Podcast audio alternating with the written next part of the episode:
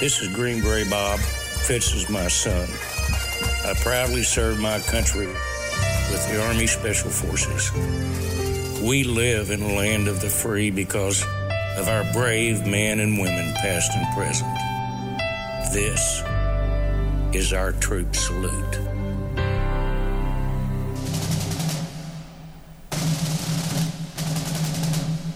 Monday's Freedom is brought to you by the proud men and women who serve and who have served our nation. And uh, today it's almost hard to imagine a time when our military wasn't really very open for women. Women serve in just about every critical role all across our services. And today we are saluting a woman who was a pioneer among women in the service. Today we are saluting Rosemary Bryant Mariner of the United States Navy.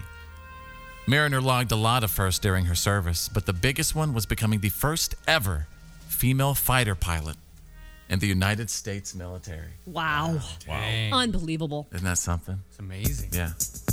Yes. Mariner was selected for the Navy back in 1973 along with seven other women. She became the first female jet pilot in 1974, flying the A 4C and the A 7E Corsair II in 1974. And hey, little girls, I want you to listen to this right now, okay? Uh, uh, if, if you're a little girl and you're driving with your mommy or your daddy right now, say, Mommy, turn it up.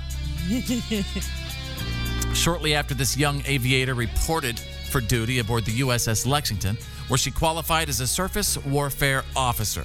Fast forward to 1990, Rosemary Mariner logged another first when she became the first ever female air squadron commander when she took command of a VAQ 34 based in California.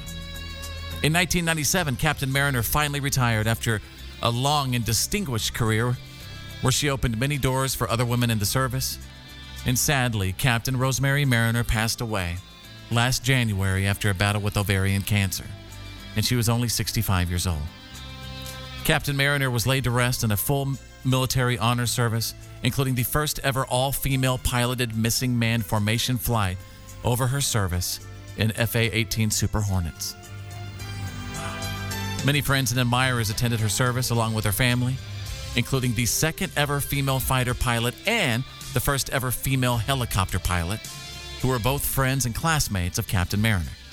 Also attending her services was former Lieutenant Commander Tammie Jo Shults, another female military pilot who Mariner paved the way for. So today we honor Captain Rosemary Mariner for her service, for her determination, and for her life well spent defending this great nation, our fearless female. If you'd like to honor someone for our troop salute, past, present, or future, you can find me on Facebook. Just search "Follow Fitz." And what are some of the uh, what are some of the things we're looking for? Well, there's the basics: their name, their maybe their rank, what branch you're in. But we'd love to hear your stories too. Tell us why that person's so special to you, and maybe what they did for the service and what that means to you. Yeah. That that one gave me goosebumps. Yeah. I am not even lying. She was something, huh? The thing about the first ever all female missing man formation man. flight. Mm-hmm. Wow. Missing woman. Missing woman. And that Thank is our Fitz. troop salute. Yeah, you bet. And